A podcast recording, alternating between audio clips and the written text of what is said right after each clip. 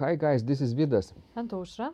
and let's start episode 63 of Ask Vidas and Ausra podcast. And today's question was sent by Kaya, uh, who is helping actually to transcribe our podcast for us. Uh, she is very helpful and very accurate transcriber. So thank you so much, Kaya, for doing this. Um, and uh, now back to her question. She asks, when do you usually register a piece? Before or after you learn to play all the notes? I think registering a piece can be the most fun part of preparing a performance, but maybe it should be saved for last. If my piece is very loud, I will usually practice using softer registration, but this means I get used to the quieter sound and start to prefer it. I don't know. What is your opinion? Thank you for all your work. It's wonderful to read all of your post- posts. I especially like your new podcast feature with text instead of just audio. She's wonderful, right? Yes, because uh, without her help, it wouldn't be possible. Yes. And excellent question, actually. Very interesting question.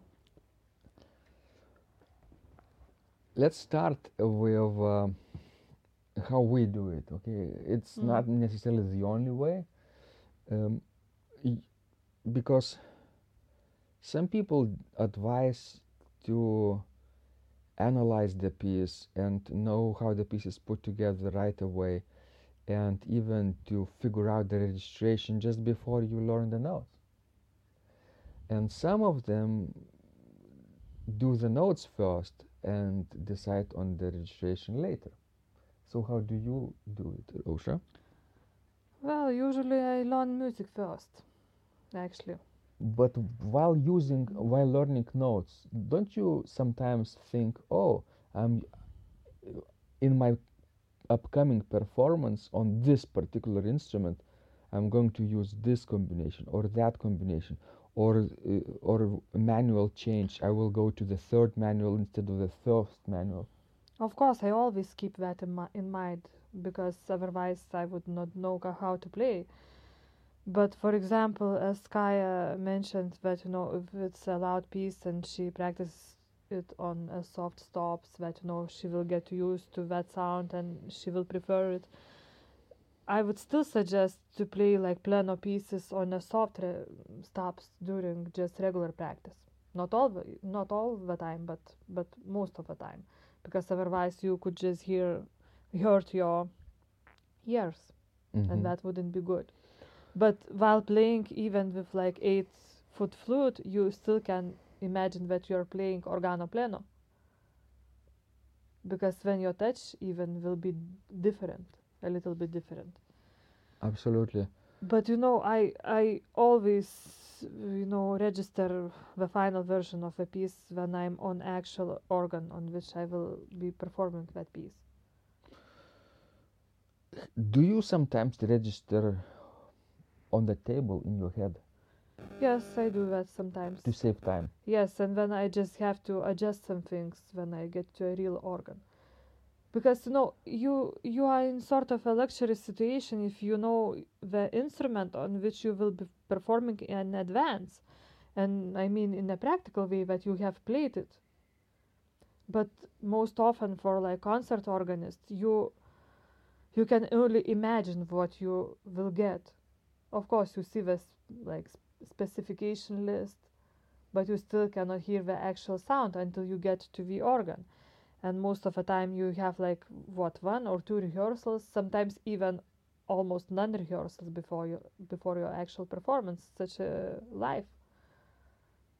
So you sort of do your imaginary registration, and then you do the real one when you get to the real instrument. hmm And uh, the more experience you have with pipe organs, uh, then the more closer to reality your uh, mental preparation will be. Yes. Although there are exceptions, right? You you discover that, let's say, this principle is not uh, loud enough, or this flute is not, uh, you know, making sound that you want. Yes.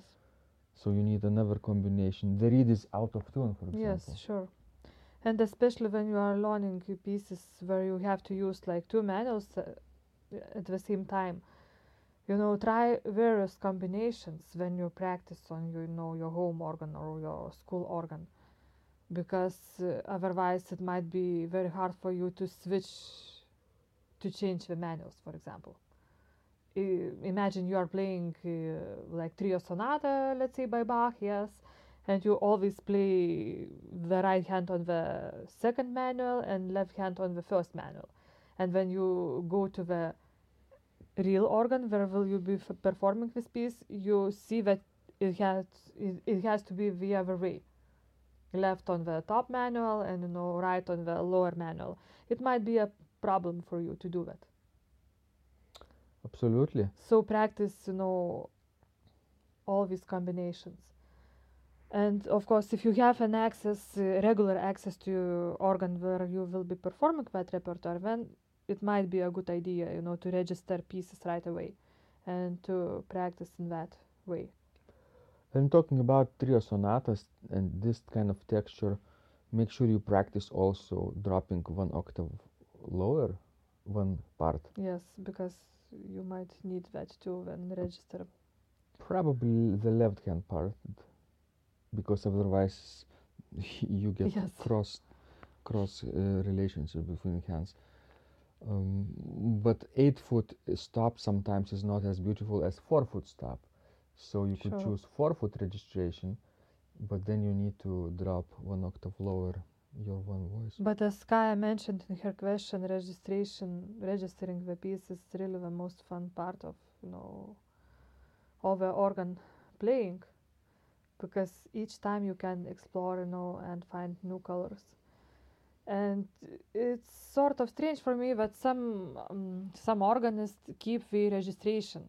For example, we are performing a recital in one place, and we write down that registration and try to keep it for like you know the rest of your life i'm sort of don't like doing that because if i will come back to that instrument let's say after 10 years it does not mean that i will register it in the same way because maybe my taste will have changed in that time. Or your level might have yes grown too. yes. So i would suggest each time you would do your own new registration. For example, right now, as we are recording this, we're mentally preparing for our upcoming performance in Poland on the Hildebrand organ from 1717. So that was uh, Bach's day and age, um, Baroque organ. And we're practicing sometimes at the home, sometimes at St. John's Church here in Vilnius but always mentally thinking about Poland now, yes right? That's how we save time. That's how we save energy and prepare for the real situation. It doesn't mean that we are be we will be 100% right, but we will have a starting point uh, from which to begin uh, practicing and rehearsing in Poland. Yes. And another important thing, uh, you know, that you always have to choose your repertoire for a particular organ.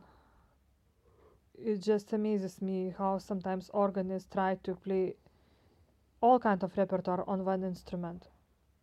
I mean, it's good if you know you are in the United States and you have sort of universal organ on which you can play any kind of music, but in that type of instrument i don't think you know that any music will sound Equally well. equally well yes but still you know it's possible to register and to play it. But otherwise you know if you are playing on playing on the historical organ or you know on the replica of historical organ you have to uh, choose your repertoire right. Because you cannot play each piece of music on any instrument. That's just impossible.